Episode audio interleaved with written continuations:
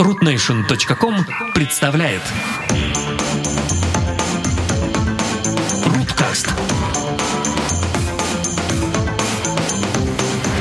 Доброго времени уток, дорогие слушатели. Это 132 выпуск Руткаста. Я знаю, я знаю, вы очень ждали, чтобы мы вышли в эфиры и э, объяснили вам, наконец, что же происходит такое с Apple. Почему у нас такой многосерийный сериал о том, как развивается эм, технологический наш... эм, хочу избежать слова божество, но не выходит.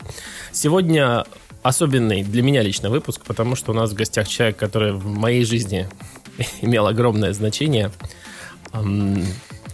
Это сооснователь сайта Gagadget и э, технич- технологический журналист в отставке Павел Русов. Привет. Очень неожиданно было слышать, что я в чьей-то жизни сыграл какую-то значительную роль. Я себя ни- никогда не считал какой-то особо важной персоной в нашей отрасли. Ну да ладно. А, ну вот тогда, вот представляешь, маленький Ванька там рос, читал Gagadget. А, ладно, не совсем маленький был, ну, ну ладно, в принципе, да, ну, это было круто тогда. А, да и вообще, в целом круто. А, Антон, ты тоже с нами? Тоже человек, который Да. повлиял Второй тоже пенсионер э, в этом подкасте. Как вы поняли, сегодня э, собрались деды обсудить, что там с macOS, что там с этими старыми компьютерами, компьютерами. Для нас специально. Apple, а, так сказать, подложили свинью в виде процессора M1. И а, а, мы вот как раз собрались, э, как этот э, процессор на Motorola G чего, который у нас сейчас, с которого мы переходим на M1. Как там? Не помню, Motorola... Ч- Блин, С помощью розеты и такой-то матери. да. А, PowerPC. Предлагаю сразу же а, переходить к матюкам. То есть вот как, как нам, пенсионерам, живется на, на Пиксюре. Потому что, я так понял, все в этом подкасте поставили Биксюр. Правильно? Нет у нас отщепенцев. Ты знаешь, я выбрал для себя какую-то среднюю такую позицию. Я вот раньше накатывал прямо сразу, как бета выходили. Ну, знаешь, по молодости, что называется, по горячности. А сейчас вот, э, ну, не знаю, дожидаюсь хотя бы финальных релизов.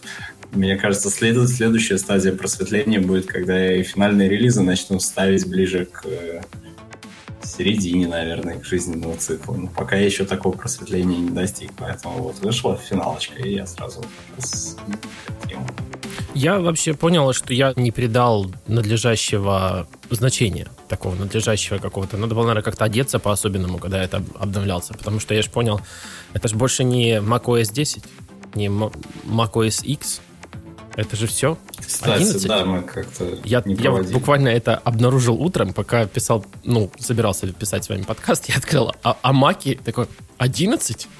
Чего?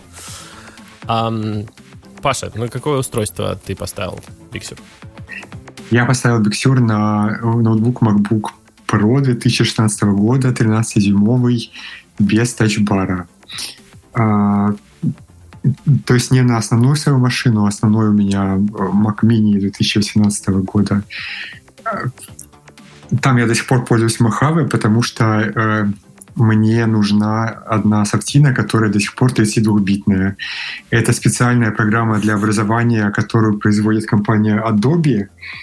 Поэтому компания Adobe не очень шевелится для того, чтобы ее привести в соответствие с современными веяниями. То есть как бы надежды нет. Раз Adobe, надежды Не, нет. при этом Adobe, как только у Apple обновляется архитектура, Adobe одной из первых запрыгивает на сцену, чтобы помахать флажком и сказать, что вот мы тоже сейчас выпустим версии под э, Apple Silicon под ARM архитектуру, но вот чтобы при этом какие-то другие софтины свои чуть менее, возможно, важные обновить хотя бы под 64 бита, но нет. Да. И тишина. Ам, у меня это Mac Mini. А, как бы я понял, что я, кстати, не получил интересные некоторые вещи, которые связаны с макбуками. В частности, появился Battery Health. Он- ну как, он, в принципе, был на Каталине, но Это, наверное, такая интересная статистика для макбуков. И полезно за ней следить. Я так понимаю, что не просто там дубовая, типа, а как раньше была, просто несите в сервис. Или не несите в сервис. Там можно какие-то даже такие получить советы о том, как пользоваться этой батареей. А, ну, в целом, я, я ожидал, что будет действительно хуже. И я, кстати, из тех людей, которые обновляются прямо вот в день релиза и, так сказать, с места в карьер. Причем я так нажал обновиться, а потом подумал, блин, подкасты же писать. Может, надо было все-таки подождать? Может, не надо было? Но вот эти чуваки, а Rogue Amoeba, Amoeba, Amoeba, ох, фирма у них, которые делают утилиту, которой мы сейчас пользуемся, Audio Hijack, они прямо за день ее обновили. Что я удивился вообще. То есть вот вышел релиз-кандидат, на следующий день вышло обновление. И софта, который несовместимый, у меня даже не осталось. Но я так понял, Паша, у тебя очень много вопросов к новому интерфейсу, судя по твоему твиттеру. Ну, вообще меня э, довольно смущает то, что в каждом релизе Apple убирает какие-нибудь галочки, которые лично я считаю полезными для меня. Вот в этот раз они, например, убрали галочку выключения сглаживания шрифтов речь идет не о сглаживании шрифтов в принципе, а о вот этом сглаживании, которое размазывает шрифты, и которое, в принципе, на на экране не нужно. Оно просто делает их жирными. И, и то есть это, можно выключить э, эту настройку, но только через командную строку теперь. Э, возникает вопрос, кому она помешала. Я не знаю. Ну и, в принципе, я думаю, что мы все, конечно, к новому интерфейсу привыкнем рано или поздно. Привыкли же к iOS после э, седьмой версии. Я, честно сказать, э, был почему-то шокирован этим интерфейсом, но сразу же привык. Ну, как бы понятна его наследственность iOS. И, э, наверное, для Apple это логично. Вот интерфейс для маков переводить в эту эм, стезю, как это сказать, в, в, этот стиль, в эту стилистику. Особенно это, это вот а, шестеренка настроек. Вот это первое, то, что бросилось в глаза, потому что эм, ты вот обновляешься, у тебя открылось окно, в котором есть эта огромная шестеренка старая. И когда она огромная становится, ну, а, у меня на, как огромная, на, на 22, 22 дюйма LG у меня вот этот, о, как он, ультрафайн или как-то эм, монитор, который официальный USB-C-шный от Apple. Который 4К. Да. Э, она такая на весь экран. Я рассмотрел всю гениальность этой шестеренки, которую еще Джонни Айв, наверное, рисовал. Такие там а, рекурсии шестеренок. Думаю, о, ну все, приехали. Вот и, вот и iOS завезли на Маке. Интересно, что эм, я ждал, конечно, тормозов, глюков, но в целом работает очень хорошо. И я не испытал, кстати, вот этого дискомфорта с шрифтами, которые, я так понял, есть только на MacBook. Потому что у меня вообще не, никак эта галочка не влияет. Ну, в смысле, у меня ее и не было активированной. И на вот этом эм, мониторе она просто в нативном разрешении как работала, так работает. Я узнал, правда, что у меня есть динамик в Mac Mini, потому что он начал делать вот этот звук э, запуска который почему-то, как бы я галочку не нажимал, не убирается. Теперь у меня такой громкий, мерзко звучащий бульк при запуске. А, вот, кстати, новая аудиосхема. Звуки новые стали приятнее. Потому что раньше они были очень такие прямо, ух, 90-е. Суровые очень. А сейчас они попричесали звуки, что... А, ну, когда сидишь в наушниках, например, была раньше звук корзины, прямо аж аж по голове этой газетой, которую скомкали. А сейчас приятненько, приятненько. Все, все звуковые схемы мне, мне понравились. Но вообще, с чем это вот связано? Я думаю, что это переломный момент такой для Apple, в частности, это связано с M1 тоже.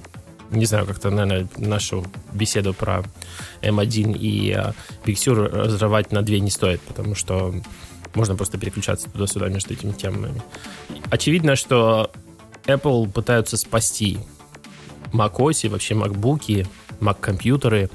И для того, чтобы ее спасти, ну, в текущем их, я не знаю, пайплане производства, эм, надо пере, переходить на ARM, ARM архитектуру, и, в общем-то, M1 этим будет заниматься. Что вы думаете, друзья, по поводу M1? Ну, если можно, я все-таки разорву тему и добавлю пару замечаний по Big Sur. Не, я, я же говорю, у нас а, как бы можно переходить между M1 и Big Sur, потому что я, я понимаю, что мне не выйдет это отделить. Ну, как-то для меня, наверное, это логически связано. Ну, шрифты мне по глазам не резанули, но мне очень почему-то в ну, панели настроек резанул по глазам иконка батареи. Какая-то Android. Прямиком из Windows Vista. Да-да, Vista, Причем... точно. Вот я думаю, что оно вот, мне напоминало. Да, это что-то такое на пересечении Vista и, наверное, некоторых оболочек для андроида, где там кастомизаторы как-то своими руками что-то сделали. Вот что-то такое мне это напомнило. И один глюк таки у меня всплыл, то есть в целом она нормально работает, пока вопросов у меня к ней не возникло, но один глюк всплыл. А в панели настроек есть такой раздел Internet Accounts, там как ты добавляешь свой Gmail, свой там Apple аккаунт, свой там, не знаю, Microsoft аккаунт, всякое такое. А у меня там каким-то образом застряла пара старых аккаунтов со старой работы, которые уже давно отключены и уничтожены. И попытка убрать эти аккаунты почему-то про... Ну, в общем, они убираются и через две секунды возвращаются насильственным образом обратно. И я пока так до сих пор не разобрался, еще, честно говоря, руки не дошли разбираться с этим глюком, но я обнаружил, что он есть. Очень Антон, странно. ты, наверное, подними все-таки свой уровень, потому что ты тестировал на одной громкости, рассказываешь. А, так, немного а, тише.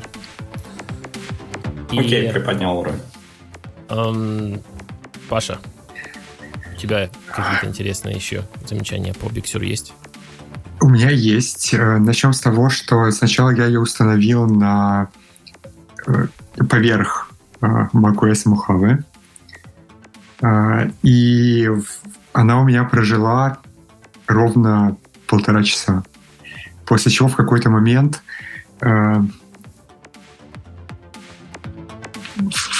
система просто умерла. То есть она отказалась загружаться, она, она начинала грузиться и показывала док, но системная строка меню не появлялась, и все жутко тормозило, то есть нельзя было запустить ни одно приложение и, и так далее. Можно было бы, наверное, попытаться ее восстановить через интернет-рекавери, но я подумал, что мне не хочется этим заниматься, и просто отформатировал э, MacBook и накатила ее с нуля. И вот второй день она работает вроде нормально. Но что это было с ней в первый раз, я понятия не имею. У меня, кстати, тоже она один раз уже упала. Причем я даже не понял, из-за чего. Не может же порнохаб быть причиной, правильно? И э, просто появился черный экран смерти. Ну, не знаю, когда черный экран смерти, когда он перезапускается, и написано «Махось упала», эм, в связи с критическими какими-то вещами, которые вы делали, нажмите кнопку, или мы сами сейчас ее нажмем за вас. Я уже думал, сейчас вы, выехал за мной ОМОН. Но эм, вот это один раз такое произошло. Еще мне, мне, меня сбивает с толку, потому что в Safari я часто пользуюсь э, фичей такой, когда открываешь все окна, expose это называется, не знаю, ну, когда такой uh-huh. сеточку из окон получаешь. Так вот, исчезли кнопки «закрыть окна оттуда» и смахнуть их нельзя. То есть как бы в iOS это смахивание их закрывает, поэтому там кнопок нету. Ну, крестик. В смысле исчезли? Ну вот, э, если открыть несколько окон, открываем Safari, и там вот в Expose несколько, несколько окон. То есть вот открыть твои вкладки, там справа теперь кнопка такая даже iOS-ная кнопка. И, ну, э, Tab Overview. Да. И э, вот у тебя появляется превью всех твоих вкладок, также что открыто на, на остальных iOS устройствах. Так вот, раньше отсюда можно было закрывать окна. То есть вот не хочешь какую-то, раз закрыл. И я часто, я понял, что этим часто пользовался, потому что эта штука пропала. То есть как, как отсюда... У меня можно. М? У меня можно. Я вот только что открыл того Overview, и крестики э, слева. У меня их нет. не, не дозавезли мне крестики. А, малеха. Но у меня есть другая проблема. Вот эта большая кнопка с плюсиком, которая должна открывать новый таб, у меня она не работает. А у меня работает, да. Классно. То есть, получается, на твоем компьютере мы будем окна закрывать, а на моем открывать. Но, но я еще от себя давлю немножко по поводу верхней панели многострадальной. Э, я пока не разобрался в нескольких вещах. Например, я раньше выставлял в настройках так, чтобы у меня батарея рядом со значком батареи еще показывался уровень в процентах. Это куда-то пропало. Ну, то есть по нажатию на иконку батареи там уровень показывается в процентах. Но так, чтобы это сразу было в панели, это куда-то пропало, я пока не понял, где это вернуть. И второе, еще смешнее. Э, у меня теперь в самом правом верхнем углу аналоговые часы, а не цифровые. И то есть, как бы, чтобы дату увидеть, нужно нажать, откроется панель виджетов, уведомлений и прочее. Вот это вот все. И я тоже пока еще не понял, как это переключить в цифровые часы, то есть клавиши модификатора как-то мне пока в этом не помогли. И с уведомлениями раньше я очень часто с Option просто нажимал в правом верхнем углу на панель уведомлений, и это затыкало ее на остаток дня. Это очень удобно. Сейчас я пока не понял, как это делается. Ну, там теперь Ну, вот контрол-центр, да, который там появился. И, и я так понимаю, это аналог того, что на айфонах. И, наверное, работает оно точно так же, насколько я понимаю. Да? Ну, в общем, вот этими моментами мне немножко сделали больно. В остальном ну, то есть порушили какие-то действия, которые там, к которым я, к которым я привык. У меня очень сильно глючит а, сворачивание окон. Причем самое странное, что не эффект джина, то есть, а вот это вот скейлинг. Я сейчас на эффекте джина, который я терпеть всегда не мог. Um, я так думаю, что для людей непосвященных этот подка... выпад подкастка будет просто... Чего? Что с этими дедами? Что они обсуждают? Какой еще MacBook? Какой эффект джина? Um, вообще интересно, вот если посмотреть на эту всю историю с точки зрения поколений, uh, Apple стоит перед сложной технической задачей. Причем она технически-психологическая, так сказать, правильно? То есть вот у нас есть, наверное, целое поколение, которое явно, наверное, даже не покупало MacBook'ов. То есть вот Паша до а, запуска записи сказал, на, как, на каком ты там первом самом Маке сидел? Ну, у меня был самый первый MacBook. G4, да? iBook, да, iBook G4. Это тот, у которого яблоко было неправильно развернуто или нет? Нет, это был тот, у которого уже было правильно. Но, э, скажем так, это было последнее поколение перед переходом на Intel. Да, то есть вот тогда это был переломный момент. То есть вот были люди, которые любили вот, вот Apple должна делать свои процессоры. И самое интересное, что Apple а тогда тоже понимала, что она должна делать свои процессоры, но как-то делать не получалось. И не до этого было. И э, они переключились, я так понимаю, ну как, не допустили таких же ошибок с айфоном. Это развилось в то, что развило, мы видим сейчас, абсолютное доминирование этого A14 а над остальными процессорами мобильными. И вот эту всю, скажем так, идею они решили перенести в macOS. И это, наверное, правильно. И э, тут они стоят перед такими сложными задачами, как, ну, мы, наверное, это для них сложная задача. Люди, которые все-таки начинали, наверное, с макбуков, а потом купили айфоны. И вот как-то потом для нас, для нас вот вся iOS-история была после интеловских макбуков. Потом для нас интеловские макбуки начали как-то причесывать в сторону iOS-ности, что, конечно же, не очень не, нрав... очень не нравится людям, которые вот прошли такой путь. Но вот для людей, которых все-таки устройство первое было iPhone, и теперь их как-то надо масштабировать в другие более профессиональные, так сказать, устройства, для них наверное, вот этот вот переход странный был раньше. Даже Каталина, наверное, для них это типа чего? И я понимаю, что Apple просто должна работать именно с этими людьми, в первую очередь, потому что на их больше всего. Ну, как бы, я так понимаю, они же знают своих клиентов. Но они, честно сказать, все еще любят своих старых эм, пользователей. И судя по тому, как, как, какой компромисс нашли в Sur между вот этими двумя поколениями, я думаю, что они, ну, наверное, понимают, как это, куда дальше двигать. Однако это же вопрос до следующего апдейта. Что-нибудь там еще отберут, файл Explorer или что-нибудь такое.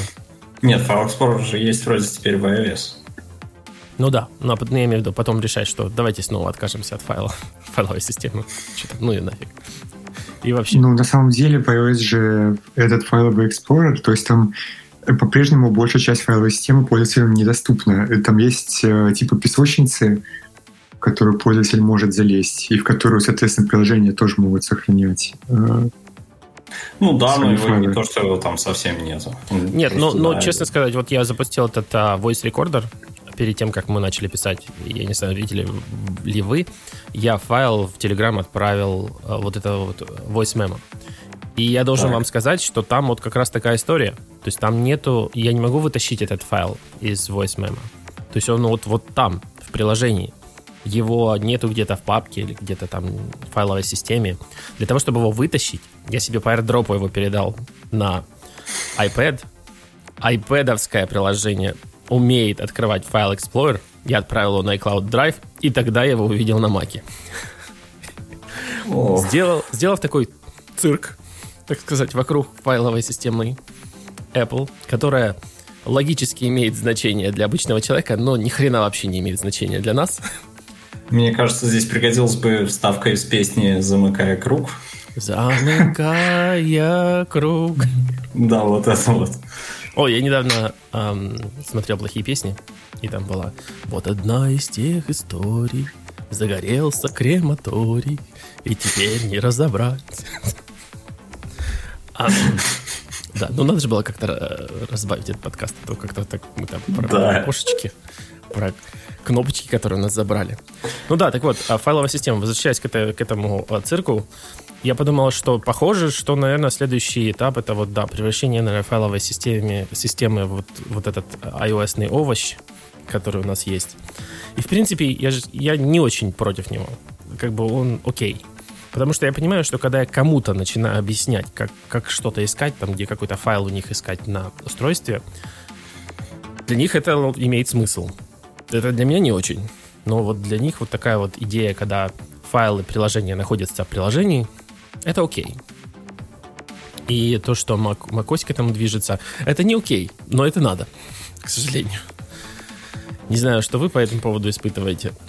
Сколько Я еще... вот испытываю такое ощущение, что эта вся история про переход на ARM и про совместимость, особенно с приложением для iPad, мне кажется, эта вся история еще и про установление на Маке контроля, такого ползучего установления контроля над э, тем, откуда там появляются приложения. Потому что для Apple этот контроль служит э, способом зарабатывания денег, сервисы должны расти, там прибыль от них должна расти, и, соответственно, если пользователи Mac тоже вольются по-нормальному в эту струю, а не так, как это произошло с Mac App Store, то, наверное, Apple там какой-то рост получит. Я прямо вижу, как Тим Кук питчит, типа, мы хотим, чтобы пользователи влились в эту струю. Паша, что ты думаешь по поводу? Счастливый день. Могу сегодня я в шестой сундук, сундук еще не полный, горсти золота накопленного всыпать. Вот что думает Тим Кук. Хорошо, хорошо, поэтично. Um. По поводу овощизации файловой системы. Ты как, за, против, on the fence? Ну, конечно же, я против потому что у меня позиция на самом деле совершенно неизменная и очень четкая. Я считаю, что это мой ноутбук. Я за него заплатил деньги. Это уже не ноутбук Apple, это мой ноутбук. И любые попытки со стороны Apple ползучим или неползучим э, образом противодействовать тому, чтобы я этот ноутбук мог использовать так, как мне хочется и мне удобно, это абсолютно неправильно, на мой взгляд.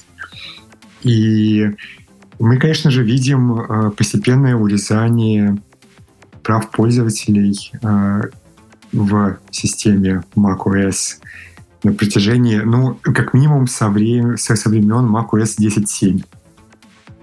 То есть это получается уже сколько? 9 э, мажорных э, версий назад, потому что Gatekeeper, если я не ошибаюсь, впервые появился именно в macOS 10.7 равно как и песочница для приложений. То есть появился App Store, да, а, в, в Lion в 10.7, и вместе с ней появилась песочница. И одновременно появился Gatekeeper для приложений за пределами App Store. И с тех пор вот эти вот винтики, они постепенно закручивались на полоборота э, с выходом каждой новой версии macOS. То есть э, сначала Gatekeeper, он как бы просто предупреждал, что вот вы загрузили приложение из интернета, там может быть вирус. Вы уверены, что хотите запустить его? Ну ладно, предупреждает и предупреждает. Ничего страшного, мне не сложно на кнопочку нажать. А потом они ввели эти э сертификаты разработчиков и нотаризацию. Но, опять же, сначала они просто говорили, что вот это приложение компания Apple э, проверила, и оно безопасное для, для запуска. Запускайте. Или, соответственно, говорили, мы не проверили, поэтому запускайте на свой страх и риск. Ну, тоже вроде бы ничего страшного. Но начиная с э, Каталины, они же Э, просто говорят, мы, мы не проверили это приложение, поэтому давайте вы его не будете запускать, а мы его сами вам его в корзину положим. Да, кстати, это приводит просто к кошмарному количеству э, э, несовместимостей. Вот реально, пользовавшись Каталиной, я столкнулся с таким количеством проблем, которые никогда не сталкивался в плане вот этих вот всяких обновлений. Особенно приложение Sony. Приложение Sony, так как я апдейчу там камеру свою или вот пытаюсь ее запустить как веб-камеру, это просто катастрофа. Эти товарищи не в курсе совершенно, как работает вот эта новая система сертификаций. И там надо было так плясать с бубном, чтобы оно запускалось. Вот интересно, я, кстати, во, я не запускал еще свою, веб, а, свою Sony как веб-камеру. Я предполагаю, что там меня ждет корида. Но будем пока условно предполагать, что она работает. Потому что, да, а, то, как, а, ну, то, куда двигается безопасность, конечно же, наверное, правильно. Потому что я вот недавно так думал о том, что Apple вечно не сможет продавать нам экраны больше, разрешение больше, мощности процессоров больше, большие. Ну, как бы, даже если посмотреть на M1, там вообще непонятно, какой он мощности. Ну, вот реально, он, они воткнули этот процессор в Mac Mini и в MacBook, и в другой MacBook Air, и вообще, как бы, непонятно, как они дифференцируются по мощности, как так получилось, что вот один, процессор кросс все девайсы.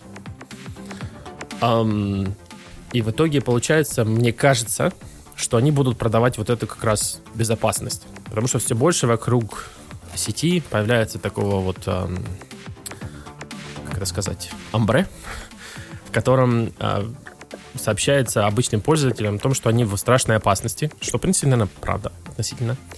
И вот только Apple может подарить вот эту вот безопасность. То есть security будет такой selling фичей. И э, подкручивание гаек тут, конечно, без этого ни, никуда не денешься. Ну, они только периодически опухаются с э, этой вот своей selling point, когда делают какую-то глупость очередную. Потому я что думаю, вот когда я недавно пользовался... Я вот, собственно, что? нынче же видел Пашу за обсуждением в Твиттере как раз очередной глупости, которую они сотворили. Какая это была глупость? Ну, глупость заключается в том, что, как известно, в в Big Sur или Big Sur или Big Sur, я не знаю, как это произносится, если думаю, честно. Классное название для 2020 года. Big Sur. Big Sur, Big Sur да. Э, дело в том, что расширение ядра системы, так называемые kernel extensions или кексты, больше в Big Sur не поддерживаются. И Э, поэтому все те приложения, которые раньше использовали тексты, они перешли на использование так называемых системных расширений, которые, опять же, там бывают нескольких разных видов. Ну и, в частности, э, сетевые приложения, например, фаерволы или э, VPN, да, они все используют так называемые сетевые расширения, network extensions. И тут оказалось, что э, системные приложения и сервисы Apple, они включены в особый список которые и приложения, которые в этот список входят, они фаерволами не фильтруются и через VPN не ходят. То есть, э, грубо говоря, даже если э, я у себя на ноутбуке включил VPN, то, допустим, э, демон, который занимается обновлением операционной системы, он будет ходить в интернет не через VPN, а через открытое э, подключение. И там в этом списке много очень интересных вещей. Вот, например, э, приложение, вернее, не приложение, а бинарный файл с весьма говорящим путем System, Library, Text Input Keyboard. Вот это вот приложение зачем-то лезет в интернет и что-то туда передает или что-то оттуда, оттуда э, скачивает. Я не знаю, что именно оно делает.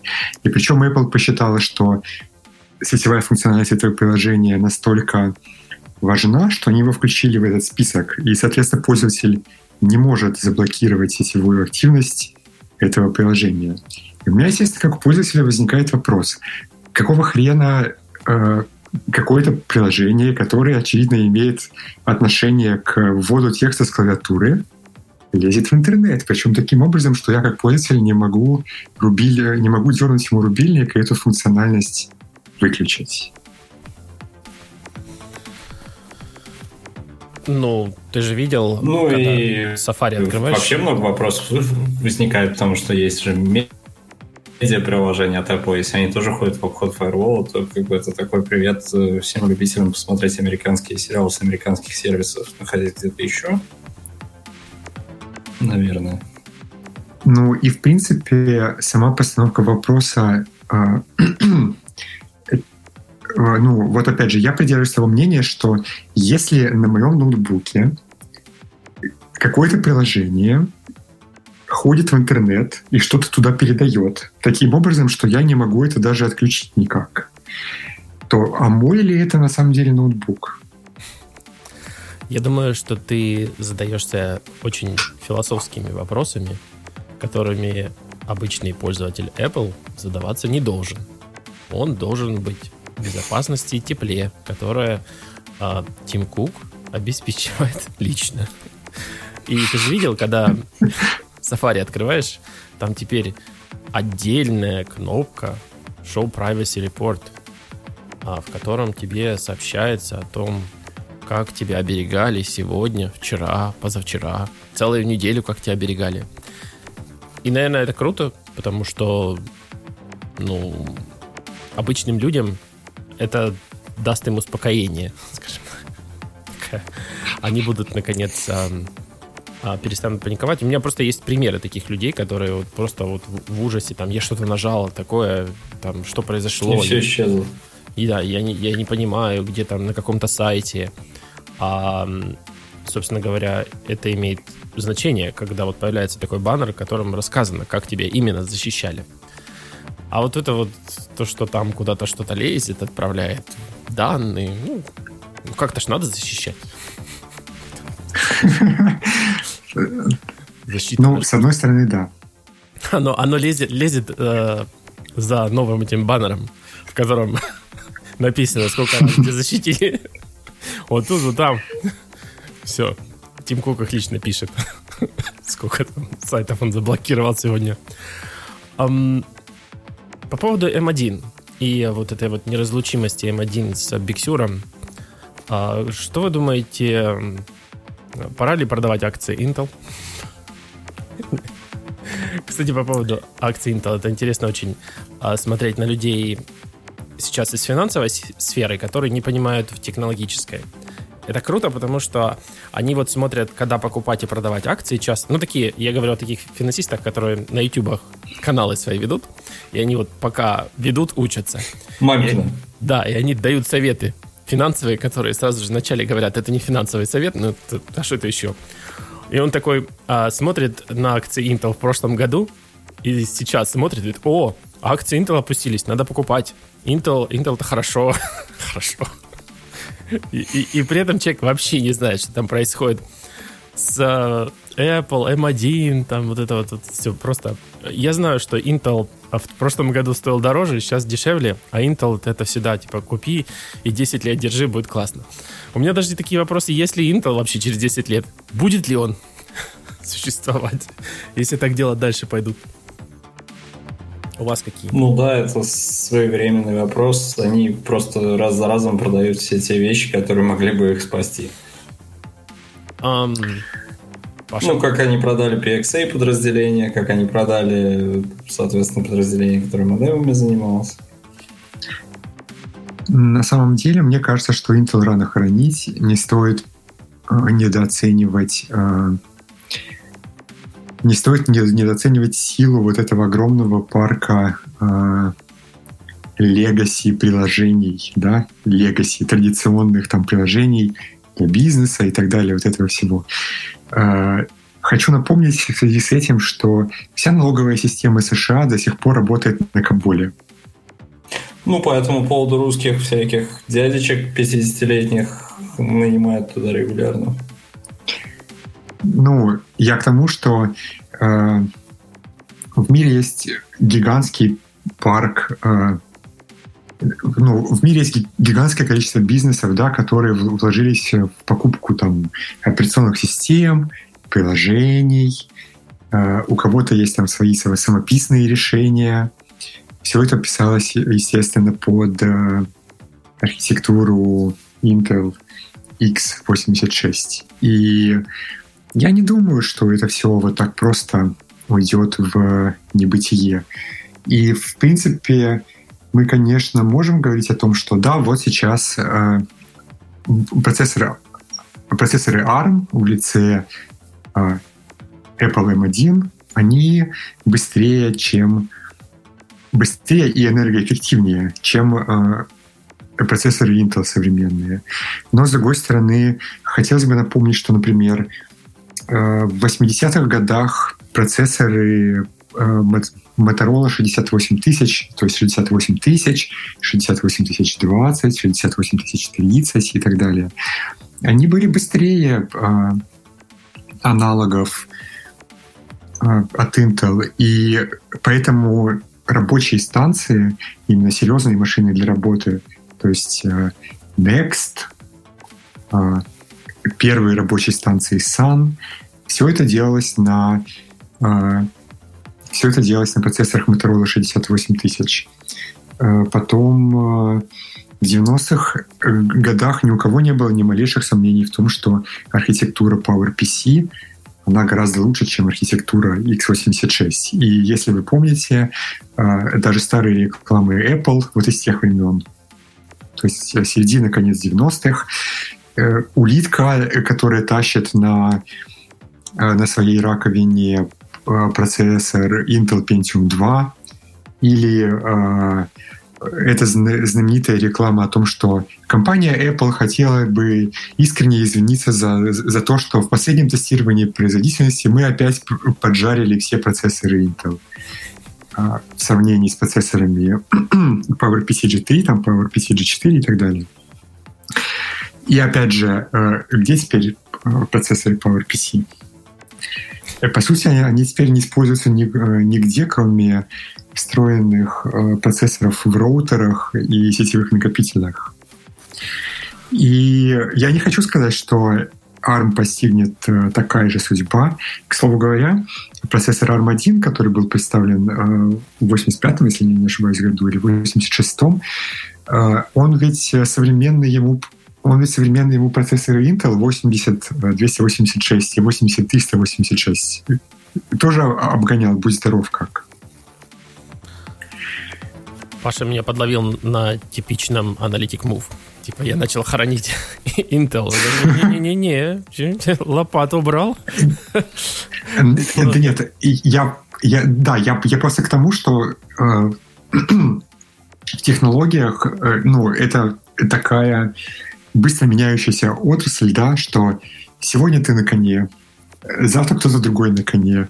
Но это не означает, что послезавтра э, ты не можешь догнать, да? Ну, естественно, условием для этого является то, что ты должен сам осознать, что у тебя есть проблема. И я вот не уверен, что в Intel это осознали.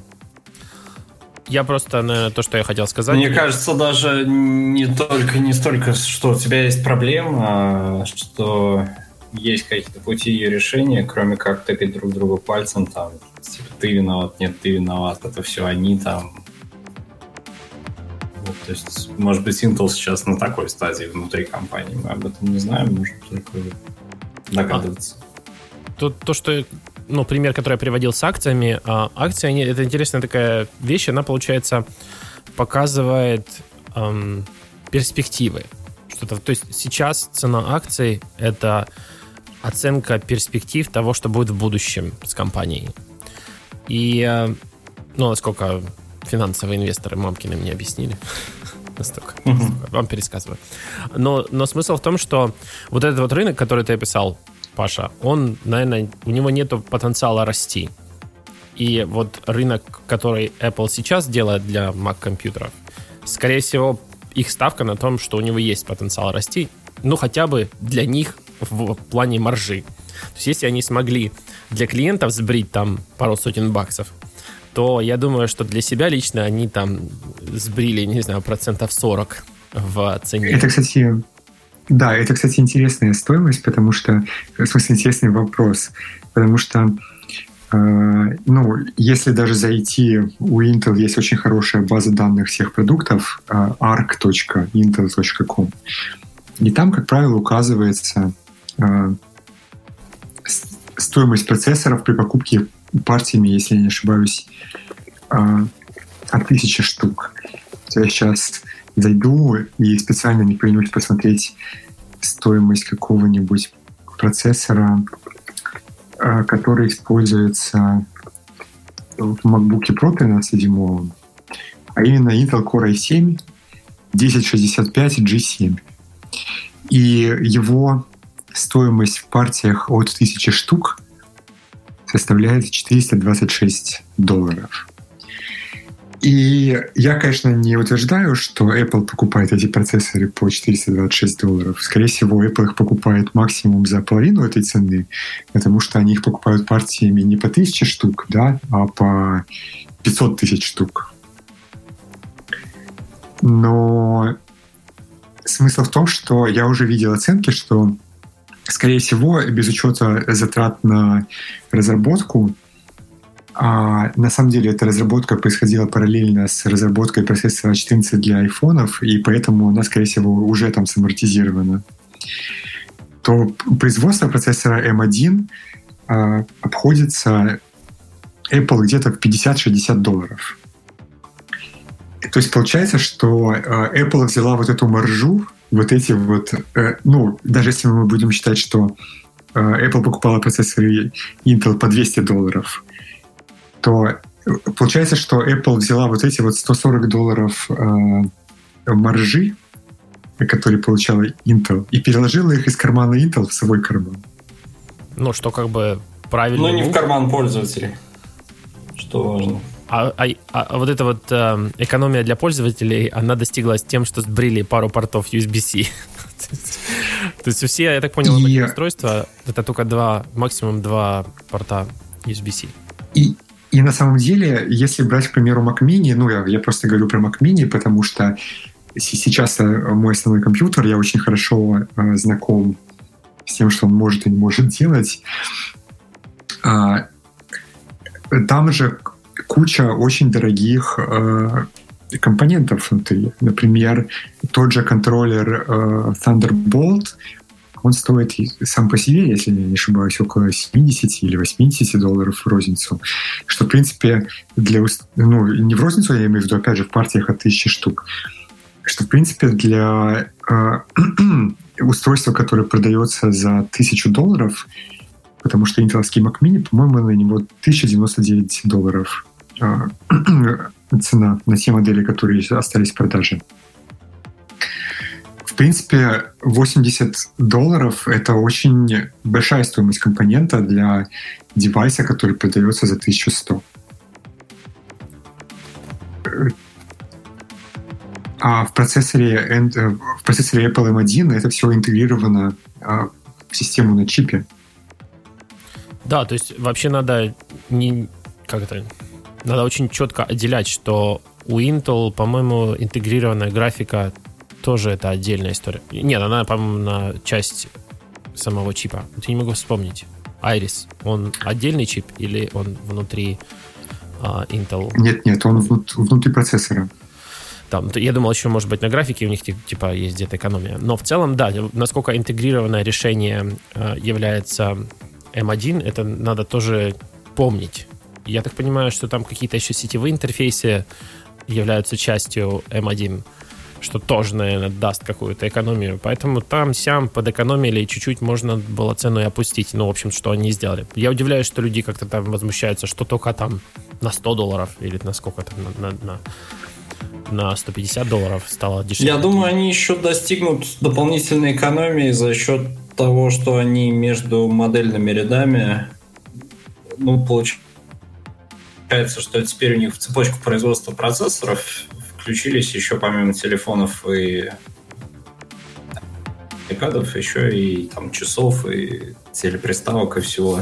У них включились еще и лэптопы, и компьютеры. И это для по крайней мере, процессоров, которые для самых базовых э, э, линеек э, лаптопов и настольных компьютеров производятся, это еще более широкие возможности для бинга открывается. То есть не заработал в лаптопе, там еще опустим частоту, отключим пару компонентов, опустим в iPad. Там не заработал, там еще куда-то дальше передвинули. Ну, в общем, меньше силикона будет просто меньше кремния, извините, конечно. Меньше кремния будет лететь в мусорку, и круто. Вот, к слову, э, к слову, э, два крупнейших клиента компании TSMC, которая, собственно, делает процессоры для Apple, это Apple и AMD.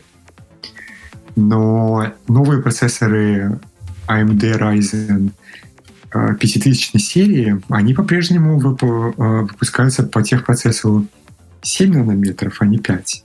Почему? Потому что Apple полностью выкупила на год вперед все производственные мощности э, TSMC по производству 5-нанометровых процессоров. То есть даже AMD места не досталось. При том, что AMD — это очень крупный клиент для TSMC, и сейчас процессоры AMD, в общем-то, в дефиците. То есть если э, кто-то пробовал купить, например, э, ноутбук ThinkPad с процессором AMD Ryzen 7 Pro, это невозможно сделать. Э, то есть заказать можно, но привезут его через 8 недель в лучшем случае. О как? Производство. Да, и не потому, что у них там, не знаю, пластиковые корпуса где-то задержались. Но все сейчас пеняют на, на пандемию, на логистику, вот это все. Но мне кажется, что это, да, наверное, ты прав в плане того, что просто... Не... Один Тим Кук сидит, делает свою работу и не, не пеняет на пандемию. Мне интересно еще эм, по поводу батареи, объем батареи. Я думаю, что, наверное, они тоже его чуть подбрили для, эм, грубо говоря, Эйра и тренажки. Но, наверное, нет смысла ставить ту же самую батарею на такой процессор. Там бы а мы можем, а мы можем посмотреть. Apple же указывает э, в технических характеристиках прямо, э, как ни странно, емкость батареи в ватт-часах, по крайней мере, на ноутбуках. Идем MacBook Air, технические характеристики, а может не указывает. Где-то я видел уже эту... Это а... в Legal где-то у них. Мне нравится... Не обязаны где-то пока Паша оно где-то в дебрях там есть. Ищет, надо, надо занять эфир. А мне очень понравилось, как эм, техноблогеры, которые типа посмотрели презентацию и такие, ну он быстрее, чем 98% всех остальных процессоров. Ну каких? Какие-то 98% остальных процессоров. Потом там мелким шрифтом начали искать. Ага, вот его тестировали с i3. Значит, это 90%, 98% всех i3. Нет, может, и 98% всех i3 и i5. Что такое ну, там 98%? говорилось 98% всех продаваемых компьютеров, то есть... Э, да, да, да. Что, что явно, скорее всего, какой-то нижний или средний ценовой сегмент. И... По-моему, они говорили 98% всех продаваемых ноутбуков. Но, в принципе, ну, да. да. Некоторые технологии. Что такое компьютер? Что такое ноутбук? Это не iPhone? И эм, в общем, я так понял, сошлись на... Как только Geekbench начали появляться, сошлись на том, что он быстрее, чем i9 или i7, который стоит в 16, 16 а, MacBook сейчас. Я вот не помню, то ли i7, то ли i9 какой-то из них. Не самый, по-моему, топовый, но вот он быстрее, чем тот, который базовый. В общем, сложно Батарея, к слову, точно такая же, 50 ватт-часов в MacBook Air. Хм. То есть такая же, как была в интеловском. Но он же ну, теперь работает... там радикальный дизайн переделать. Но он же теперь работает почти вдвое дольше. Ну да, я просто подумал, что если бы они оставили такую батарею, наверное, должен быть даже больше, чем вдвое прирост. Но оказалось, Intel процессоры не такие плохие, как я о них думал. Но если ARM процессор на, той же, на том же самом объеме батареи дал двойной 2x прирост, то хм, то ли не такой энергоэффективный ARM-процессор, как я думал, то ли все-таки Intel окей, более-менее по энергоэффективности. Нет, ну знаешь, там же остались какие-то константы в энергопотреблении, которые просто в конструкцию этих новых лаптопов переехали из конструкции предыдущих. А, ну да, ну там ну, экран. Ну, Прямо например, экран. Нажать не, не получится. Да, например, экран. Кстати, Паша, у тебя же вот эта вот а, клавиатура, которая э, известная своим своей, да, да. своей а, историей. У тебя все нормально, да? А, ну, после того, как, как ее поменяли в третий раз, то нормально. Я продал точно такой же ноутбук, как у тебя, и поменял его на Mac Mini тогда, еще в 2018 И вот не смотрел назад, так сказать, с тех пор. А, на, на самом деле, это уникальный ноутбук. Я... Сколько раз он у меня был в сервисе? А, много, потому что а, ну, меняли клавиатуру, а, меняли материнскую плату, потому что, если ты помнишь, там был отзыв по ним. А, Да-да-да, я помню. Там были какие-то проблемы с контроллером твердотельного накопителя. И был отзыв из-за перегревающихся батарей, и мой, опять же, попал под этот отзыв. И если, если честно, Э, я им почти перестал пользоваться после 2018 года, после того, как купил э, Mac Mini. То есть я его только носил с собой в университет на лекции, когда мне нужно было. И, а так я, я все делаю на, э, на Mac Mini. И чтобы понять, насколько я хорошо и активно пользуюсь этим ноутбуком, у меня с лета 2018 года, когда мне поставили новый аккумулятор вот по этой программе, Э, замены. У меня всего 47 э, циклов аккумулятора. О. Скромно. Ваня, я тебе хочу напомнить, ты, кстати, тот свой лэптоп, который, получается, этого же поколения, пытался и мне продать. Да ладно. Что ты такое рассказываешь? Да не было. Пользователи, слушайте подкаста, могут отмотать выпусков 20-25 назад. Так, а, а, с ним, а с ним ничего не было, с ним все нормально было. Он ни под какой рекол не попал. Просто мне страшно было. По-моему, по ним еще или по более ранним был еще рекол по пятнистым экранам. К слову, если я не ошибаюсь, то эта проблема существует даже на этих моделях, но под рекол они не попадают. Вот я заметил, что у меня по краям, там, где черные рамки вокруг экрана, там появились такие радужные пятна кое-где. И я думаю, что это оно. Но поскольку оно пока очень маленькое и только на этих э, полях, то Кто меня оно как... особо не волнует. Но, в принципе, это, конечно, э, это как раз та самая... Вот после покупки этого ноутбука и использования его какое-то время я понял, что может, и не стоит больше покупать э, ноутбуки компании Apple, потому что я не уверен, что Apple все еще умеет делать ноутбуки. Ну да, кстати, вот это вот то, что пятна, я так понял, это антирефлектив коутинг бладе, да? Да, да. Да.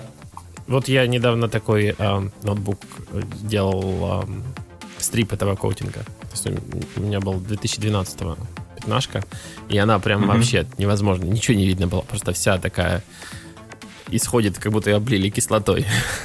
И а ничего. вот у меня э, один знакомый Журин гаджета, Ричард Лай, если кто знает, он, у него была точно такая же пятнашка 2012 года, у него тоже вот пошло пятнами, и он попал в какой-то самый ранний э, этап этой программы, где ему просто там не было, по-моему, у них запаса экранов, был какой-то там месяц, когда у них не было запаса этих экранов, и ему просто выдали пятнашку 2015 года.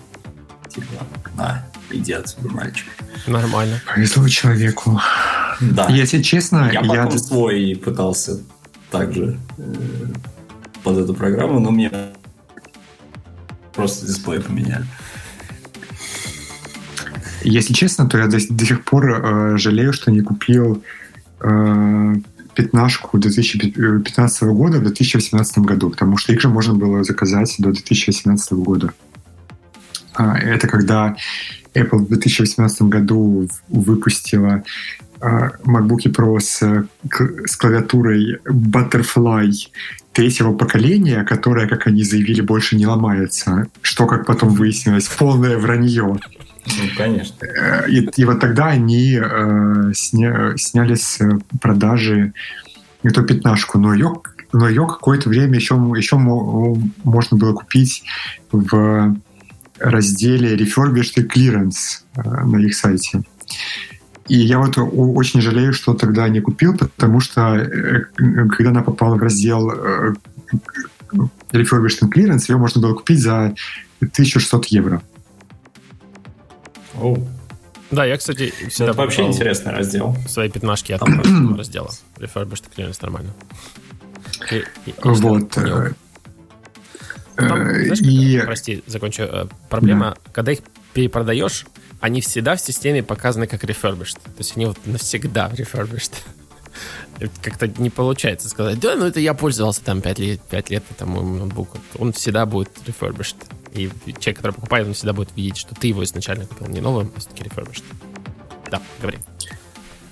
А, э, я купил свой iPad Pro, например, э, как refurbished, потому что ноутбуки, в принципе, refurbished я не очень хочу покупать, потому что там нельзя выбрать раскладку клавиатуры.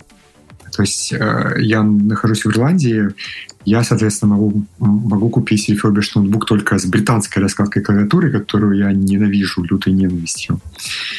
Э, а вот iPad или там какой-нибудь iMac, почему бы и нет? Они... Э, а вам, кстати, в ирландской раскладке клавиатуры рисуют знак фунта или евро на клавиатуре? Оба. Угу. Так вот.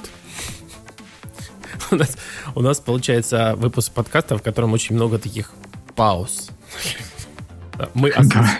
осмысляем, так сказать, и даем вам возможность осмыслить то, что мы сказали. Ничего... Да, возвращаясь к... Да. Ничего общего с а, темпом эм, современных техноблогеров, знаешь, которые открываешь YouTube-канал. О, привет, как... Такие склейка на склейке. Вообще не, непонятно, о чем человек говорит. Так вот, у нас тут темп настоящий дедовский. Мы переживаем, мы вспоминаем прошлое. Достали ордена. Возвращаясь к М1. В принципе, мы все, я думаю, уже видели эти э, э, результаты Geekbench, которые показывают, что он быстрее, чем самый быстрый Core i9. Да, так это все-таки i9 был, да? В однопоточных приложениях. Угу. Да, его там сравнивали с э, MacBook Pro э, восьмиядерным на базе Core i9. С 16-дюймовой моделью. И но в чем проблема Geekbench? Это очень а, он очень быстро прогоняет эти свои тесты, да, буквально там за 5 минут весь набор тестов. И возможно, что за это время процессор M1 не успевает как следует прогреться. Затротлиться. Потому что я знаю, что, например, на моем Mac Mini 2018 года в первый раз на нем прогоняешь гигабенч и получаешь очень хороший результат. Прогоняешь гигабенч во второй раз, и результат по-прежнему хороший, но уже чуть похуже. Разу к десятому он уже становится процентов так на 30 хуже. Потому что э, потому что в Mac Mini стоит полноценный 65-ваттный э, процессор, а, а кулер там, в, в общем-то, не дотягивает даже до боксового кулера Intel по размерам и, соответственно, по охлаждающей способности. А, и вот у меня возникает вопрос, как этот процессор, особенно в MacBook Air, где где нет активного охлаждения, как он будет себя показывать в э, задачах, которые требуют э, высокой производительности в течение какого-то продолжительного количества времени, то есть там хотя бы полчаса, ну или там два часа, да, если ты, например, рендеришь э, Final Cut художественный фильм. И я... Ну, все-таки вряд ли кто-то будет на MacBook Air всерьез пытаться да, я, кстати, я, кстати думаю, что Apple, они вот знают свою аудиторию, и они понимают, что Air это не те люди, наверное, которые там будут гонять. Конечно, будут люди, которые это запустят, покажут, что оно не работает. Скорее всего, тротлит дико вообще. А, но для этого же у них есть и Pro, собственно говоря, с охлаждением. И что ж ты сам дурак, сказать, сам виноват, что не купил ноутбук с нормальным охлаждением, а купил себе печатную машинку красивую. Ну, обидно. Вот, и опять, да. Ну, и опять же, вот они, например, заявили, что э, сколько там они написали, он может потоков э, 4К видео в формате ProRes одновременно редактировать без выпадения кадров 4, если я не ошибаюсь. Вот, кстати, я не помню. Я открывал статью по нему на Nantec и закрыл. Много читал. По-моему, это как раз в... А, по-моему, это как раз а, было для MacBook Air. Это они заявили. Да, это было как раз на презентации, и они, по-моему, заявили, а, что он может 4 потока. А, 4К видео в формате ProRes или, по-моему, один поток 8К видео в формате ProRes, опять же, редактировать без выпадения кадров. Что, конечно, для 13-дюймового э, ноутбука толщиной 10 мм и с пассивным охлаждением весьма хороший результат. Но опять же возникает вопрос, насколько это достигается за счет удачной э, архитектуры процессора M1 и насколько это осуществляется за счет того, что что в этот процессор просто встроен аппаратный энкодер и декодер формата ProRes. Вот, кстати, да, люди иногда недооценивают, что если у тебя есть эм, конкретно отдельная железка, у которого задача работать с конкретным совершенно кодеком и его аппаратно ускорять, это не то же самое, что ваш большой процессор возьмет и софтверно начнет делать то же самое. И это всегда лучший и must-have. Но я так понял, что наша индустрия, она все время то отходила, то снова возвращалась к этому. То есть сначала, я так понимаю, тренд был на то, что вот должен быть uh, hardware acceleration для, для каждого uh, для, как, для каждой задачи конкретной, а потом начали говорить, да, ну мы будем все виртуализировать, и все будет софтверное ускорение, и основной чип будет этим всем заниматься.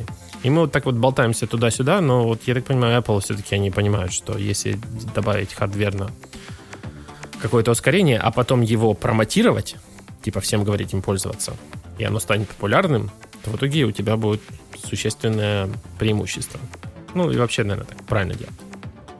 Ну, сейчас открыл спецификации в Ньюсруме, чтобы посмотреть конкретно, сколько потоков а, в этом самом. И пока читал, увидел, что он, оказывается, поддерживает а, 4 USB а, а, Thunderbolt. То есть у него есть Thunderbolt контроллер на 4 USB.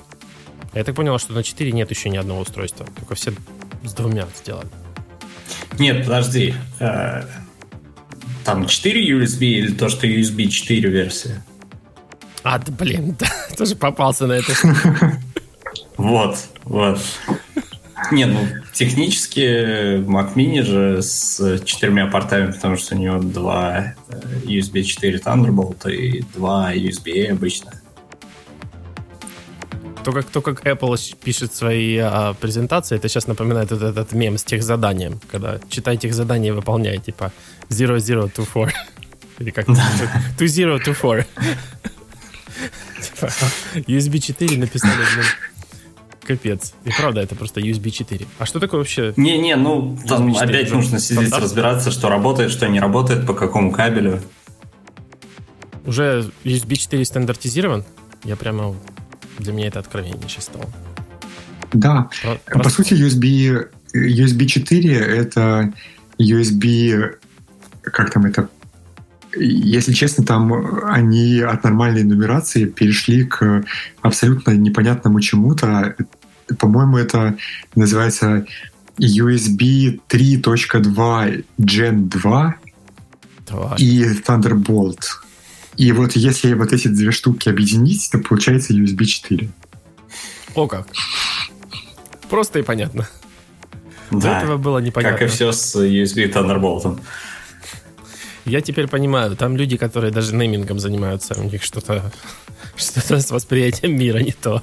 Что там уже говорить про то, что спецификация во все прямо э, тяжкие пустилась в последнее время?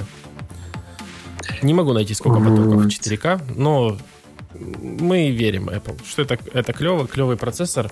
Я лично бы хотел шестнашку на нем с пассивным охлаждением. Вот это бы я бы хотел. Но я уверен, я что... думаю... Да. Я думаю, что для 16-дюймовых у них будет процессор M1X, в котором, среди прочего, будет поддержка нормального человеческого объема оперативной памяти. Потому что... Внешний. Нет. Я не знаю, я не знаю, внешний или нет, но э, сам факт, я, конечно, понимаю, что большинство пользователей 16 гигабайт, наверное, выше крыши. Особенно если человек использует э, ноутбук как пишущую машинку. Ну, там на самом деле больше не нужно. Но если человек занимается редактированием видео или обработкой фотографий в том же Lightroom, который съест столько памяти, сколько ты ему дашь. А в Mac Mini можно этого, кстати, ожидать, если, может быть, в MacBook Air вряд ли, то в Mac Mini некоторое количество пользователей все-таки используют его для достаточно профессиональных задач. Да, вот, кстати, получается, в M1 а, Mac Mini можно же добавить памяти, но она просто не воспримется. Нет. Нет, 16. Нет, нельзя. Приехали. Максимум 16. Нет, ну она же там съемная. То есть ее можно, его можно Нет. скрутить. Нет, вот в этой дизайне, который на M1, она не съемная. Все, что на, на чипе тебе дали, все, приехали. О, как? Я не знал. Я думал, что они оставили дизайн. Внешне там только SSD. Ну да, это же, это же не процессор, это же система на чипе. То есть там все интегрировано, по сути, на один чип. Вот это вот, вот этот вот маленький чип, там все. Там процессор, графон, Neural Engine для ускорения машинного обучения, э, потом э, контроллер Thunderbolt, э, контроллер накопителя, контроллер USB, криптография криптография, контроллер вот этих всех датчиков, которые... Все, что раньше на Т2 было, оно теперь все там Да, все внутри. Э, потом и, соответственно, контроллер оперативной памяти и сама оперативная память тоже. Причем э, пока непонятно, там используется память HBM, то есть High Bandwidth Memory, или обычная DRAM. Но факт в том, что даже если там обычный DRAM, то там шины, скорее всего, гораздо шире, чем эти вот э, обычные. А он так, кстати, этот момент еще не раскрывал у себя в обзоре? Э, не раскрывали, но я думаю просто потому, что они еще не, у, у них нет на руках железки для самой. Ну, не, ну они же это вот. как его благословленный. Там же этот товарищ работает в Apple сейчас, который основал. Да? А, ну, он работает совершенно по другим делам. Он к так уже давно не имеет отношения. Ну, да. да, он работает под, он работает по другим делам. Сам сайт они продал, он продал, и в общем-то у них нет какого-то особого доступа к телу. Инсайтов нет? Вот, блин. Жаль. Вот. А, да. И я думаю, что просто поскольку это маленький чип, да, и сам вот этот э, конверт, э, он небольшого размера, поэтому они, они сюда могут добавить максимум два чипа памяти. То есть э, там как? Э, я просто сейчас пытаюсь мысленно перевести английский на русский. Да, ты используешь английские слова, ничего страшного, выучат наши. Учите английский. Совет номер Всем, один. кого бомбило от того, что мы не называем что-то по-русски, уже давно разбежались. А, грубо говоря, а, а, если мы, если мы возьмем мобильные системы на чипе, то они все сделаны по, по принципу, который называется POP или Package on Package. Это когда берутся два чипа, и непосредственно один припаивается поверх другого. Э, в M1 Apple не пошла по этому пути, э, в первую очередь из-за того, что э, им нужно вот эту всю мощу, да, которую вырабатывает этот очень быстрый процессор M1, им ее нужно как-то рассеивать. Если бы сверху на нем если бы сверху на этом кристалле был еще кристалл оперативной памяти, то никакого, ни о каком эффективном теплоотводе речи бы не шло. Поэтому э, сам кристалл э, сам кристалл процессора, он э, припаян к э, субстрату. И сбоку на этом же субстрате на, находится еще э, два кристалла оперативной памяти. Да, я вот сейчас смотрю на такой эскиз, который сделал Nantec. Там написано 16 гигабайт LPDDR4X channels. То есть 8 ага. каналов. 8, 8 X 16 ГБ, ГБ LPDDR4X. Угу. Ну, в общем, э, что мы знаем, это то, что скорее всего, не было места э, на субстрате для большего объема оперативной памяти. И что когда Apple э, выпустит процессор M1X, который пойдет, соответственно, в iMac, который пойдет в MacBook Pro э, старшие модели, то есть это 13-дюймовая модель с четырьмя портами Thunderbolt и 16-дюймовая модель я искренне надеюсь, что они туда поставят... Э, я, конечно, не думаю, что они сделают 32 гигабайта в стандарте, но думаю, что там будет 16 гигабайт в стандарте, и можно будет выбрать до 64 гигабайт. Потому что им нет смысла э, выпускать модель, которая будет хуже по характеристикам, чем э, та модель, которую она заменяет. Ну, ну, тут вопрос еще с графикой. У них чип, Останется чип... ли она внутри M1X? А... Или уедет куда-то отдельно? Вот я, кстати, думаю, что они, может быть, через отбраковку будут э, память делать. Ну, то есть, например, или будут закрывать просто. То есть, скорее всего, архитектура будет сразу там, не знаю, 64 гигабайта, а потом они будут просто подрезать ее для более дешевых моделей. Я, если честно, не думаю, потому что э, потому что отбраковка касается только непосредственно самого э, кристалла процессора. Ведь если мы посмотрим на то, что они продают, а конкретно на MacBook Air, то мы увидим, что, что в младшей модели стоит э, процессор M1, в котором 7 ядер GPU, а не 8 ядер GPU. Но при этом его тоже можно э, выбрать с 16 гигабайтами оперативной памяти. Поэтому, ну, самая принципе, массовая, скорее всего, будет самая продаваемая версия. Поэтому им им, в принципе, все равно, мне кажется, э, какие чипы на, на какой субстрат паять. Не, ну да. Um, в любом случае, это все дела следующего года, наверное, следующей осени, зимы. Конечно, если дела и дальше так пойдут с, с этим всем берем. Ну, я очень хочу, надеюсь, очень дожить до M2, может быть, M3, где для MacBook Air появится версия с модемом встроенным. Вот, кстати, да.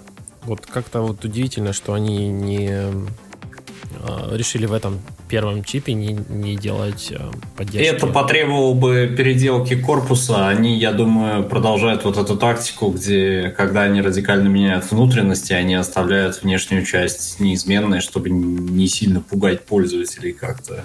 Вот. И на, потом, на следующей презентации... Сначала революция внутри, потом снаружи. На следующей презентации маков они будут 5G, 5G, 5G, 5G, 5G, 5G.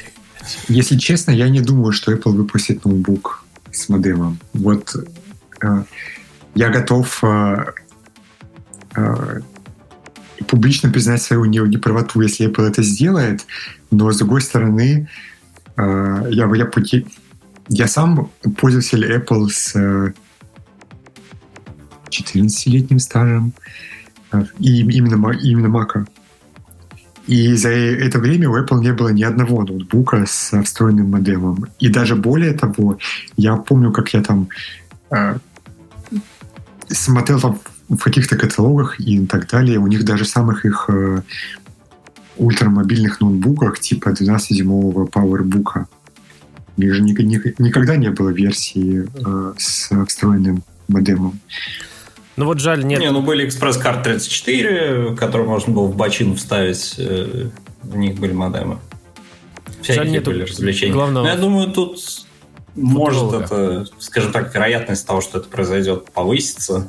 Наверное, в тот момент, когда от 2G можно будет отказаться. С нами, с нами сегодня нет... Вот когда они точно с небольшими лицензионными числениями, просто с минимальными, смогут запилить свой собственный модем, тогда он вряд ли что-то помешает его появлению хотя бы в отдельных. Наш главный футуролог Митя Гореловский, он же все время пророчит нам iPhone без SIM-трея, э, с симкой виртуальной, которая будет прямо от Apple. Поэтому если такое произойдет, то, то там как бы все карты в руки, и, скорее всего, и в макбуках можно будет это все активировать.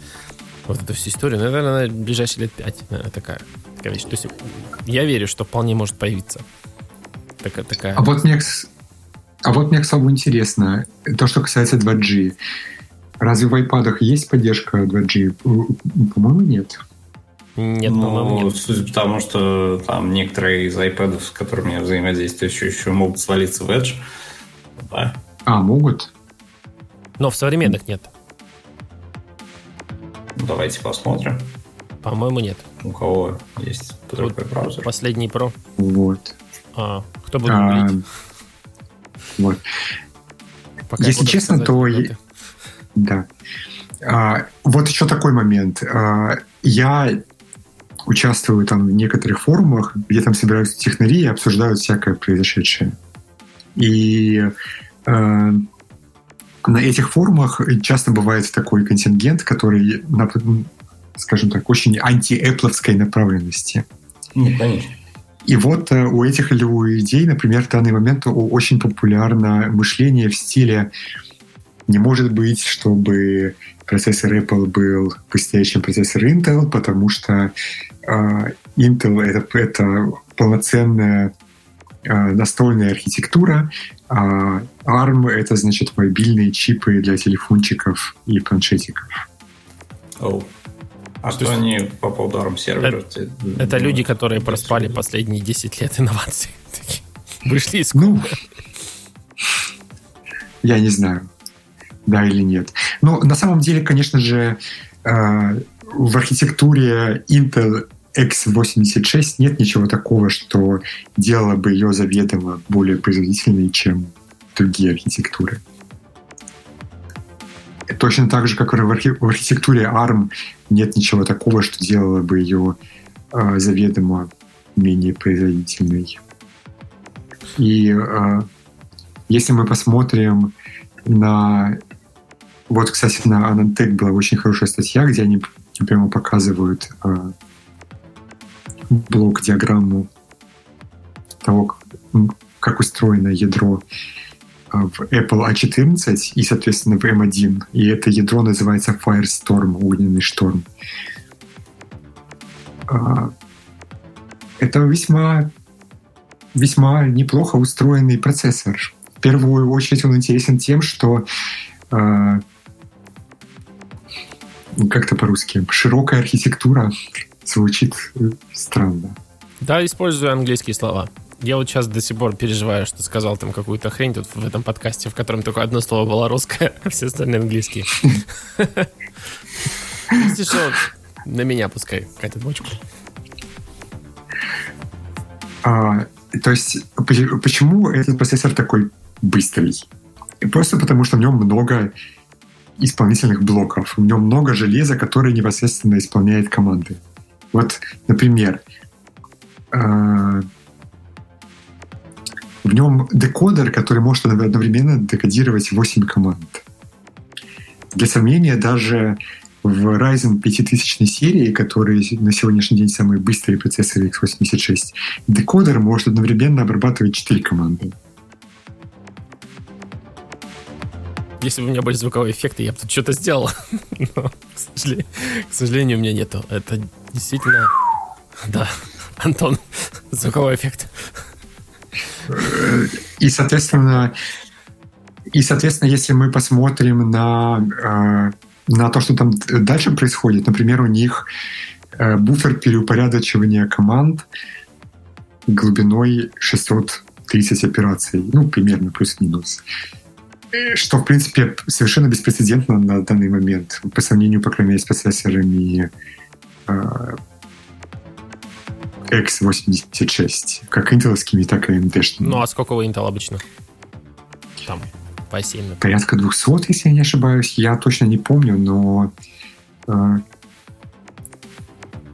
ну, уже... Очень... Я, я полагаю, что даже Intel уже было понятно, что надо заниматься ARM. Я удивляюсь, что они не, ничего не сделали такого. А нет, вот я смотрю, что в последних ядрах Intel 350 Э, буфер переупорядочивания на 352 команды, а, соответственно, в последних процессорах AMD на 256. То есть, опять же, секрет не в том, что э, э, секрет не в, не в том, что у, у Apple особый ARM, да, а секрет в том, что Apple не жалеет транзисторов непосредственно на на те части процессора, которые, собственно, занимаются выполнением команд. Ну, в пятинанометровом бюджете, наверное, их можно и не жалеть. Да. Когда их 6 миллиардов. Вообще, 16, конечно, 16, да, почему 6? Цифры, 16. к которым мы сейчас прикасаемся, очень сложно осознать. Ну, действительно, это выдающиеся цифры. И, к сожалению, наверное, выросло целое поколение, которое не придает значения этим, этим цифрам. И не может точно так же, типа, сказать, ого, вот это да. Это ж когда-то было так, а сейчас это вот так. О. Не, ну там кто-то вспоминал разные процессоры 45-летней давности, сколько в них транзисторов было. Ультрафиолетовые всякие съемки. У этих людей даже на компьютере никогда кнопки турбо не было. Да что кнопки компьютера не было? Сразу телефон. А. Я думаю, что...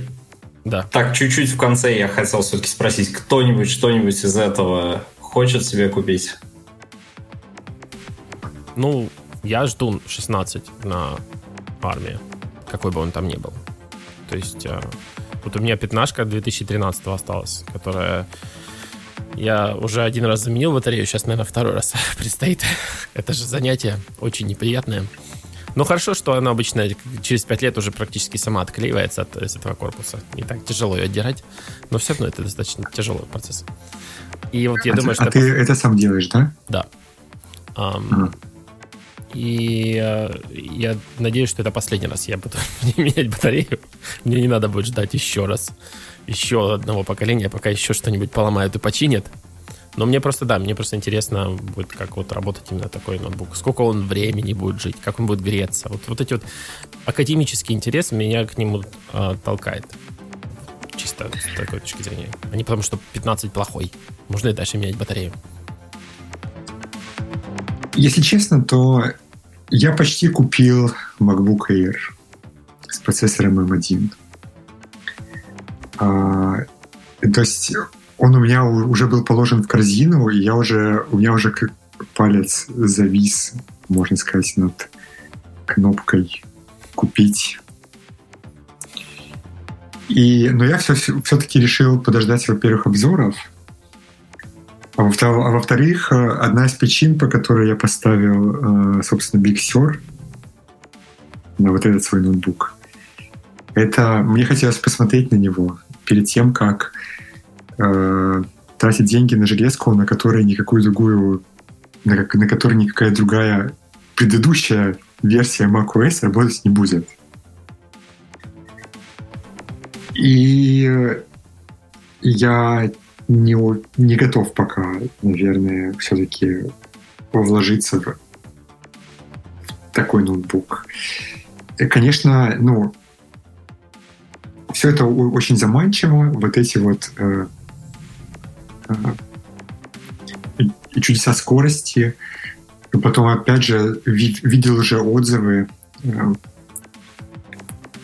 Алекс Пацай, Алекс Мак э, в Твиттере. У него, видимо, уже есть как, какая-то железка с э, процессором Apple M1, потому что он там показывал э, показывал э, Конечно, скриншоты. Есть, где он работает. Да, но он не говорит, какая именно железка, потому что, видимо, ему пока нельзя это делать. Не, может быть, у него э, этот референсный Mac Mini, который еще, по-моему... Референсный был с 12Z э, процессором. То есть там не ARM процессор был? Нет, ARM, но этот а, я понял, другой ARM. 12Z, который в iPad, в iPad Pro. Который старый, который из iPad Pro. Угу. И э, вот он, например, утверждает, что наконец-то плавный скроллинг в Microsoft Excel э, на Mac. Это серьезный selling фичер, должен сказать. Ну, кстати, для у кого таблицы на там... Не, я, я так не сказал с иронией, но это, это я уверен, что есть люди, которые ну, просто за это купят. Просто, на самом деле, да, Microsoft Office на Mac это абсолютно чудовищный э, набор приложений. И ну, вот моя основная машина — это Mac Mini, 2018 год, 6 ядер, 32 гигабайта оперативной памяти и этот фирменный Apple сверхбыстрый SSD, да. И даже на такой машине ты запускаешь Excel и смотришь какое-то время со ской, как у тебя прыгает э, иконка в доке. То есть это весьма неторопливое приложение. Да, когда там еще и данные есть, они просто 4 загружаются. Тогда вообще... Вот, поэтому, поэтому если э, если э, наконец-то на на MacBook с ARM процессором быстро работает Excel, то это ну, не очень такое серьезное достижение. Возможно, кстати, бету его и выпустили первый, поэтому. Может там даже может там даже будет плавный скроллинг в, в ленте Твиттера в Safari. Ну вот, вот нынешняя... У тебя есть запрос, Паш. Да, все прям сразу. А, мне еще интересно, как будет, наверное, что будет 16 в новом дизайне, наверное. Хотя нет, может нет, может нет. Скорее всего... 14 вот интересно, будет уже? Мне кажется, мне кажется, или 16 уже в новом дизайне, потому что они же взяли, по сути, 15-дюймовый MacBook Pro и впихнули в него 16-дюймовый э, экран. Я думал, меньше рамки при этом. Ставили другой, честно сказать. Я, когда... Поэтому вопрос, 14 уже будет когда-нибудь или нет? Вот, кстати, да, надо было бы переделывать на 14, но не успели, не успели. Мы решили сначала процессор а, обкатать, наверное. Да, но это все, наверное, в следующем году, получается. То есть, Паша, ты возьмешь, если только в обзорах скажут, что скролл плавный. На самом деле... На самом деле нет. Я посмотрю, что будет дальше происходить с э, macOS, потому что, повторюсь, позиция, скажем так, свободы пользователя, она мне близка, и она мне важна. И я не готов, чтобы компания Apple за меня решала, что я могу делать на своем ноутбуке, а что нет. И если мне придется из-за этого расстаться с э, компанией Apple, по крайней мере, в том, что касается компьютера для работы, да? Перейти на Raspberry Pi, судя по всему. Мне будет... Мне будет очень, очень обидно. Который теперь встроен в клавиатуру очень удобно. Вообще. Инновации. Вот, мне, конечно, будет очень обидно. Причем самое интересное, если вот взять человека из прошлого, ну, нашего прошлого, и сказать ему, что есть в 2020-м компьютер, встроенный в клавиатуру, он скажет, чуп, блин, да у меня уже давно есть компьютер, встроенный в клавиатуру, вот что-то еще новое сделать. Спектрум. Да-да. Спектрум. Между прочим, э, э, между прочим, э, я считаю, что этот Raspberry Pi 400 это второй самый важный компьютер 2020 года. Да, я, кстати, тоже считаю классная вещь. Мне вообще... То есть первый самый важный э, компьютер, это вот коллективно, да, это компьютер Apple на чипе M1. Raspberry Pi, он... Кстати, интересно, для них возможность э, параллельной загрузки Linux запуска будет? Для чего? Для M1? Для э, компьютеров на M1 и последующих M-процессорах. Ну, судя по тому, как а, работает Voice Recorder App без файловой системы, нет. Если честно, то я сомневаюсь. Потому что даже на а, интеловских маках с процессором T2 можно загрузить Linux с внешнего накопителя. Это, то есть можно взять, например, какую-нибудь Ubuntu, поставить ее на USB-накопитель и загружаться с него. Это можно но при этом нельзя ее установить на внутренний э, диск, потому что чип T2 он отрубает доступ к SSD для операционной системы, которая не подписана Apple. А, ну, вот и интересно, будет ли а Apple подписывает только да. для а Apple подписывает. Apple подписывает macOS и подписывает Windows 10. Падам-падам-пам. Если, если ее ставить через Bootcamp. А, а, кстати, пока я не забыл. А, Raspberry Pi, вот этот вот keyboard-компьютер, вы не знаете, он может подключиться просто как Bluetooth клавиатура. Я подумал, было бы классно его купить и использовать как Bluetooth клавиатуру для Mac Mini, а потом раз такой, опа, и такой, опа, и включил. Я думаю, что нет. А было бы классно, не пойму, такая упущенная, э, скажем так, возможность, Ох. по мне. Но надо сделать модуль. Ну просто... Я знаю, да. там, там есть модуль, можно просто прилепить. Но просто этот новый Raspberry Pi, который в клавиатуре, это же уже не такая гиковская вещь, да, потому что предыдущие все Raspberry Pi, по сути, ты его покупаешь, это плата, с которой обычному пользователю непонятно, что делать.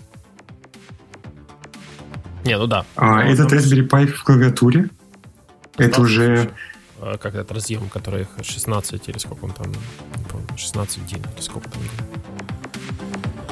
Ну, э, э, который на, на 40 шпиньков, да. Да, да, 40. Он есть. 40 дюймов. Он есть, но смысл в том, что в него втыкаешь питание, втыкаешь монитор, втыкаешь мышь, и все, и можешь им пользоваться. То есть э, не нужно там городить что-то из каких-то там плат расширения и не, думать ну чего, о том, Raspberry Pi какой корпус его поставить. Точно так же. Просто это немного не так очевидно, что тебе надо еще клавиатуру, там, знаешь, все остальное, блок питания вставить в розетку. Но в целом это, это такая же идея. Я, правда, не знаю, преинстол там идет э, Raspbian на четвертом, там, не на четвертом, а на вот этом клавиатурном. Или нет? Я думаю, что нет. Потому что это дополнительно. Если купить набор, то да. А, преинсталл? Ну, тогда да. Тогда это более... Потому что они продают... Да, Правильно они продают набор, в который уже все входит. Мышь, сам этот Raspberry Pi в клавиатуре, SD-карта с, предустанов... с предустановленной операционной системой и кабели подключения к монитору и блок питания. Вот, еще питание, чтобы по USB-C было. То есть следующий Raspberry Pi, у меня есть список хотела такого клавиатурного, чтобы по USB-C он еще питался, было бы классно. А у, а у этого разве нет? Ну, в смысле, да, тут я хотел сказать, чтобы монитор с USB-C его еще питал. Было. Да. На этом, я думаю, у нас заканчивается 132 выпуск Руткаста. Деды сидели, все вспомнили, кажется, пора уже таблеточки принимать. Спасибо, дорогие слушатели, что продолжаете нас слушать. Мы будем стараться по мере сил выходить, как, как мы, в общем-то, все время стараемся выходить. Еще что надо обсудить новые айфоны. Это так, затравочка новогодний выпуск 2021 года. Так что все. Увидимся в следующих, а, услышимся в следующих выпусках. Всем спасибо. Всем пока. Руткаст. Слушайте Руткаст на сайте rootnation.com. Подписывайтесь на подкаст в iTunes. Руткаст.